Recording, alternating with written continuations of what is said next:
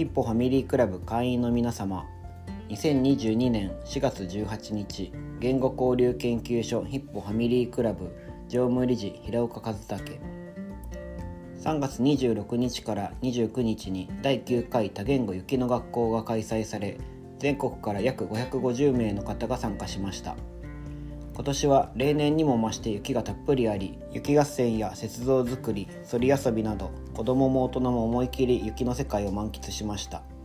毎回楽しい雪の学校ですが、今年は特に多世代、ふっくらという言葉がぴったり当てはまる適度な緩やかさを持った、よりヒッポらしいキャンプになったことを感じました。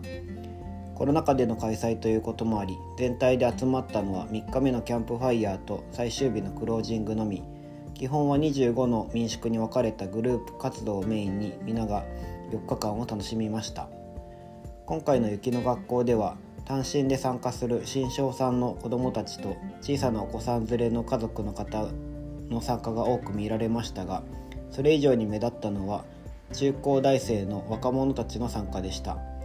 ふつかめに希望者を対象に行われた代表理事鈴木健志さんによる夜のレクソロジーにはにひゃくめい近い人が集まり、その大半が中高大生の若者たちだったことは大きな驚きでした。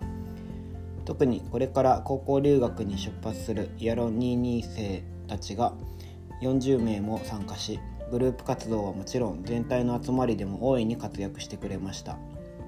みっかめのキャンプファイヤーでは、親方こと二野義彦さん率いるチーム二野が大活躍。時間がかかることが多い雪上での火起こしも今年はあっという間に成功しました。毎年工夫が凝らされるキャンプファイヤーへの点火では、今回は火の玉ボールが登場。離れた場所に設置された発射台からキャンプファイヤーめがけて火の玉ボールを発射し、最後は二野親方が火の玉ボールをキャンプファイヤーに蹴り入れるというパフォーマンスがあり、会場は大盛り上がり、雪上での佐田や日中韓のさん言語で歌うふるさと、飯山の風景を歌った唱歌など、盛りだくさんのプログラムを楽しみました。誰も知らない年齢もバラバラな人たちがよっかかんを通して仲間になり、そして大きな家族になっていくドラマは毎回感動にあふれており、そのストーリーにはいつも心が温かくなります。今回も報告会などを通してたくさんのストーリーを聞かせていただきました。茨城県石岡市で長年ファミリーを開いている藤作フェローのご主人サクサクは、今回の雪学に初参加。ファミリーや地域の多くのメンバーが雪学などのキャンプに参加して楽しそうに報告する様子を見て参加を決意し、単身で参加しました。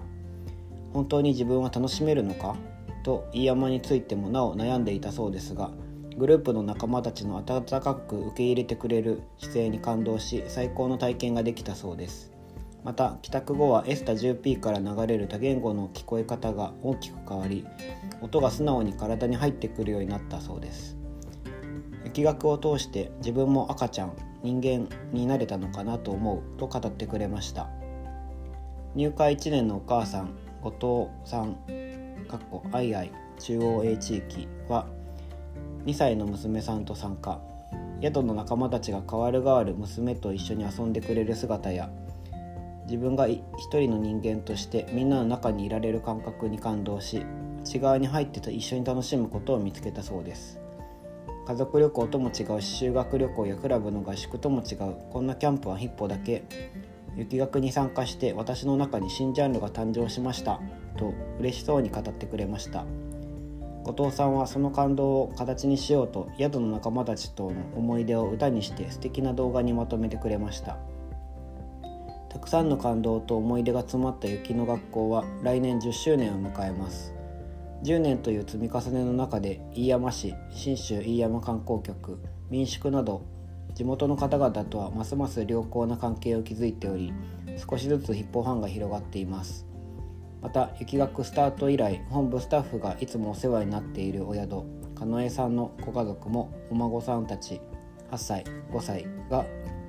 このじゅうねんですっかりヒッポが好きになり、しがつからご家族でヒッポに入会されることになりました。こうして一歩一歩多言語仲間が広がっていることをとても嬉しく感じる今日この頃です。来年はどんな広がりが見れるか今から楽しみです。